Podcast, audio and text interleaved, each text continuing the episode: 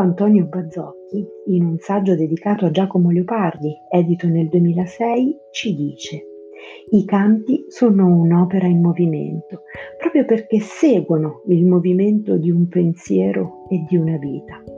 Quale modo migliore, se non quello delle parole di Marco Antonio Bazzocchi, per entrare nel mondo propriamente poetico di Giacomo Leopardi? Un autore in cui il pensiero e la poesia nascono insieme e insieme restano per la vita nella mente e nell'anima. A ridosso degli anni 30, Giacomo Leopardi concepisce l'idea di un libro che raccogliesse in modo unitario la sua intera produzione lirica ed è così che comincia ad apportare modifiche a testi che magari erano stati composti a grande distanza di tempo. Nel 1831 viene pubblicata la prima edizione di questa raccolta nella città di Firenze. Alla prima edizione ne seguirà una seconda e poi una terza, quella definitiva, nel 1845. La terza edizione è un'edizione postuma, curata dall'amico Antonio Ranieri, il quale si era prefisso l'obiettivo di seguire il piano ordinato di Leopardi stesso. Leopardi è consapevole dell'originalità della sua esperienza poetica. Ce lo dice chiaramente nella prefazione alle canzoni, in una prefazione alle canzoni datata 1824. Dirà infatti, primo, dieci canzoni neppur una amorosa. Secondo, non tutte e non in tutto sono di stile petrarchesco. Con queste parole sembra quasi che il nostro autore recanatese voglia prevenire la sorpresa del lettore per il suo nuovo modo di declinare una forma poetica di antica tradizione come la canzone. La canzone che dalla Provenza, sua terra d'origine, è raggiunta col suo massimo splendore nell'Italia di Francesco Petrarca. Ma l'originalità di Leopardi è significativa anche nella scelta del titolo che lui vuole dare alla sua raccolta di poesie. Non canzoniere, come ci saremmo aspettati, ma canti, un plurale che designa da subito i tanti momenti lirici, diversi dell'iter poetico di Giacomo Leopardi.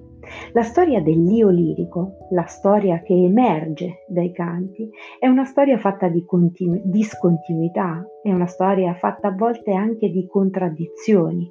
Questo le impedisce di iscriversi in un disegno unitario come era stato quello di Francesco Petrarca. In sostanza, scegliendo come titolo Canti, Leopardi da un lato vuole sottolineare l'autonomia della sua produzione poetica rispetto alle poesie della tradizione e dall'altro sottolinea l'idea che lui ha di poesia come espressione autentica e primaria dell'uomo, come canto dell'anima. I canti sono una raccolta di 41 testi, questi testi furono composti da Giacomo Leopardi tra il 1816 e il 1837. La collocazione di questi componimenti all'interno della raccolta non è unitaria, sembra quasi un compromesso, peraltro difficile, tra una serie di criteri. Ad esempio un criterio puramente cronologico, che avrebbe accentuato il carattere autobiografico dell'opera, ma anche una suddivisione per generi che dà legittimità ai testi lontani dai canoni della tradizione. C'è poi anche una distribuzione tematica che serve a sottolineare l'intento filosofico sotteso all'opera. Tra il 1821 e tra il 1819 e il 1821, parallelamente alla stesura delle canzoni civili, nascono gli idilli. Nell'edizione definitiva gli idilli occupano i numeri da 12 a 16, cioè vengono collocati subito dopo le canzoni civili. Lo stesso Leopardi definirà gli idilli situazioni, affezioni, avventure storiche del mio animo. Se quindi nelle canzoni civili la parola è quella del leopardi pubblico, negli idilli emerge un leopardi tutto privato. La rappresentazione della realtà esterna permette al nostro autore di raccontare momenti della sua vita interiore, La condizione interiore e personale si associa poi a un bisogno di riflessione, a un'esigenza di conoscere, a, a un bisogno di interrogarsi che non abbandonerà mai l'autore recanatese. Le tematiche degli idilli sono dunque delle tematiche più intime, autobiografiche e il linguaggio è un linguaggio colloquiale, più limpido. Il lessico presenta delle opposizioni. Da un lato abbiamo parole che esprimono quiete e dolcezza, per lo più riferite al paesaggio, dall'altro abbiamo espressioni di dolore, di, dispera- di disperazione. Ma che cos'è un idillio? Idillio è un termine greco che appunto nella lingua d'origine significa piccolo quadro, quadretto. Tra il IV e il III secolo a.C., il principale esponente della poesia idillica è un autore siracusano, Teocrito, che eh, crea componimenti ambientati in un mondo pastorale idealizzato, un rifugio di pace, di serenità.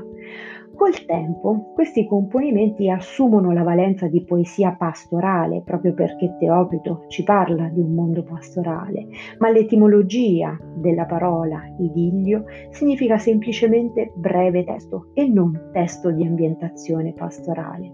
Eppure nel Settecento l'idillio continua ad essere rappresentazione di uno spazio agreste idealizzato, ma anche qui Leopardi interviene con la sua originalità. Infatti, in Leopardi la dimensione idillica non è quella della fuga nell'irrazionale o nel sogno, ma è occasione di riflessione sul tempo, sulla storia, sui destini dell'uomo. Leopardi sostanzialmente stacca l'idillio da un paesaggio idealizzato all'interno del quale si muovono personaggi stereotipati e lo cala in una dimensione reale, familiare, quella borgo, del natio borgo selvaggio, quella di Recanati, ma il paesaggio non è un elemento decorativo, il paesaggio è un elemento biografico, autobiografico. Sostanzialmente con gli idilli Leopardi fa sì che il mythos, cioè la narrazione fantastico-poetica, si compenetri nel logos, cioè il mondo della meditazione filosofica. Il paesaggio idillico suscita dunque delle sensazioni e le sensazioni diventano emozioni e solo così la poesia è un canto dell'anima e consola e dona conforto e fa sentire un con quando ci si sente soli.